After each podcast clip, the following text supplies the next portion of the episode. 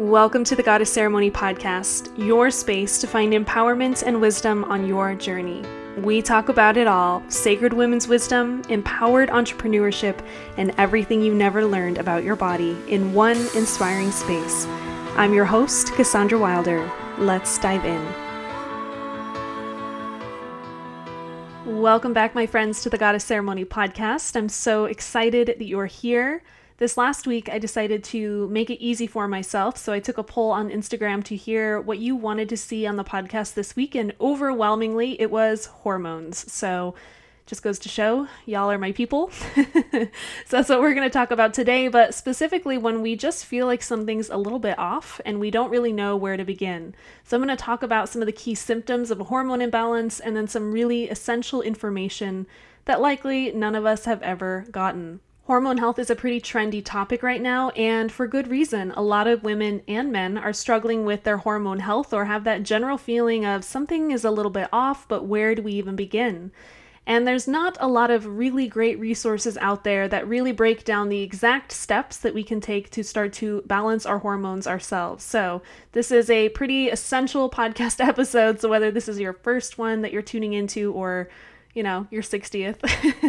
this is going to have some new, fresh information for you. Before we get started here, I'm kind of bursting at the seams because I've been working on a really exciting project that I know so many of you are going to be thrilled about.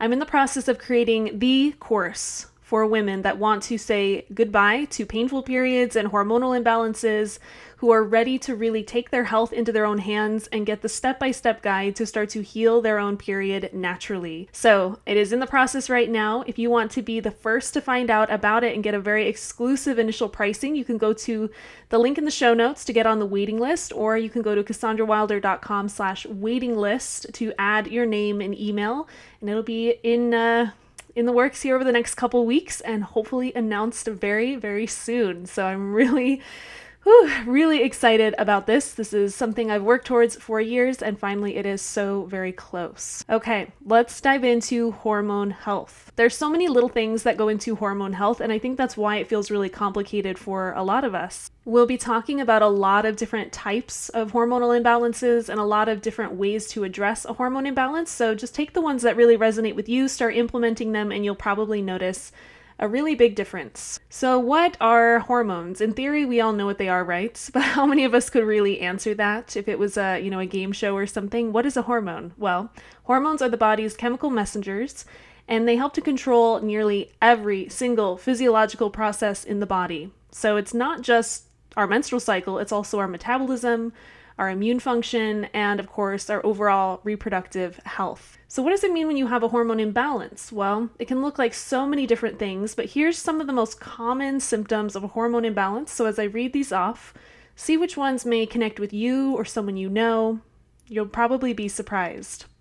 Brain fog, low libido, bloating, adrenal fatigue, headaches, weight loss or gain, insomnia, thin or brittle hair, blood sugar imbalances, mood swings, depression, irregular cycles, and difficulty getting pregnant. So, likely all of us can resonate at least maybe a little bit with one of those, and some of us may feel like we just checked every single box, and that's okay.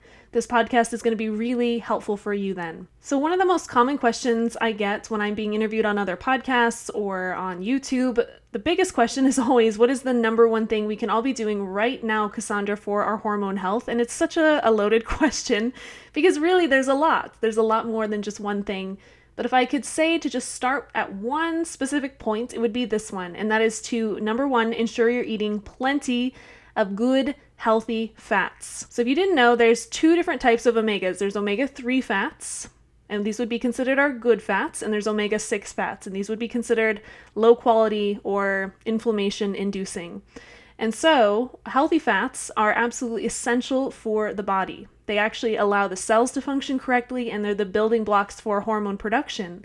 And so, what happens when we go into a low fat diet?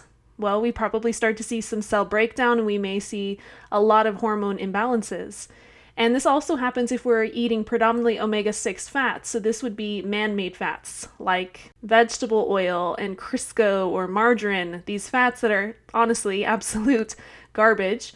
This would also include oils like canola oil and soybean oil, oils that are inflammatory to the body. And so, when I say eat healthy fats, what I mean is organic cold pressed coconut oil, olive oil, butter, ghee. This could be things like avocados. These are fats that are nourishing to the body and when we eat plenty of these fats, then we are setting up our hormones to have the tools that they need to actually start to work correctly. The second big one, and I know I feel like a broken record sometimes, but it is really essential to mention that it's essential to rethink your birth control. When you start to play with your hormones or add different hormones into your system, it really does become a, re- a recipe for a disaster in the long term. And so, if you're still on hormonal birth control, go back and listen to the two episodes I did all on birth control so that you can decide if it is the right choice for you. Often, when I work with women, they choose to get off of birth control themselves, and we start to rebalance their body afterwards so that their hormones can come back into balance after years and years of birth control use. So that's all I'm going to say right now in this episode. But go back, find those episodes, listen to them. They're two of the best episodes I've ever done. The third one I want to mention is to limit your stress. And sometimes when I say this, I feel like everyone hears it, but how many of us really, really know what to do with that information? And what that simply means is to notice the things that do add stress into your life and noticing how you can shift them slightly, what things maybe you can let go of. Uh, even in business, maybe there are some things that you choose to do that you know cause you more more harm than good. Maybe in your relationship there's an elephant in the room that really needs to be talked about. Maybe there's a person in your life where a boundary needs to be set. So it just means to be aware of the stressors that you have in your life and to limit them. And then here's a, a funny fact for all of you. You get to the point where you're so invested in hormone health like I am, to where anytime some sort of stressor does come up, my first fear is, oh no, this is going to affect my hormones. So I know that sounds silly, but you get to the point where you're so protective almost of your health and your hormones that you really are discerning, I think would be the word, about what you allow to be around you, what kind of energies you choose to be in. I mean, really, I think you all know what I'm saying. This is one that I feel like is not talked about enough, and that is blood sugar. So, a lot of us know about blood sugar. We know about sugar in general, that ideally we wouldn't be eating too much of it. But your blood sugar and your hormones go hand in hand. Okay. So, when you ingest sugar or a carbohydrate, your pancreas produces the hormone insulin. And so insulin goes in and turns that sugar into glucose and then either can use it for energy or store it. So when we take in too much sugar, our insulin levels go higher. So, when we have too much insulin, what can happen? Well, many things, but specific to hormone health, this can tell the ovaries to make a lot of testosterone. And this would give us some of the more stereotypical symptoms of PCOS or facial hair, acne, all of that would be linked back to testosterone. And so, anytime I see someone with these kinds of symptoms, that's my first question or what kind of carbohydrates and sugars are you eating? Honestly, because if we can ba- balance your blood sugar, it's likely we can start to rebalance your hormones. High insulin can also lower your SHBG or your sex hormone binding globulin. And so this starts to dump estrogen into your system. And then we start to see more of the symptoms of excess estrogen. So sore breasts, fibroids, really heavy menstrual cycles. So, do you see how it's a delicate system? and blood sugar should be considered. A trend that I like is the PFF balance when it comes to food. So that means with every meal, you're making sure you're getting plenty of good protein, fats, and fiber. So notice it's not necessarily just a carb, these are fibrous foods. So these could be your vegetables, nuts, things that certainly have carbohydrates in them but have more nutrients to them have something that that really brings them sustenance and so that's a, a, general idea that i bring into every meal of mine when i think of where is my protein coming from where are my good healthy fats coming from and then where are my really nourishing fiber rich carbohydrates? So something to think about. Next if you have experienced any of these hormone related symptoms it's really important to start to reconsider your beauty products.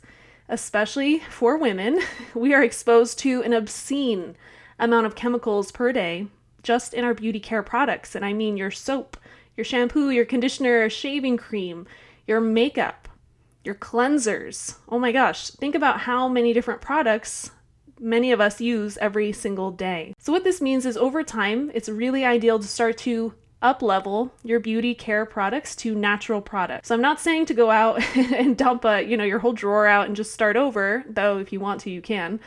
But instead, the next time you're out of soap or shampoo or conditioner, go with the better option. So, in the link in the show notes, I have an entire blog with some of my favorite opts or switch outs, I guess you could say. So, instead of normal toothpaste, here's a better option. Instead of regular soap, here's a better option shampoo, conditioner, all of that. A lot of them are pretty affordable and they really are worthwhile. Your health, in my opinion, is worth anything in the world. So start to notice your beauty products and choose better options that are natural, don't have sulfates, are chemical free. Do the best that you can there. Another one that is pretty common that people talk about is being really mindful about plastics. And when I say plastic, I mean things like your food containers, coffee cups, straws, your utensils.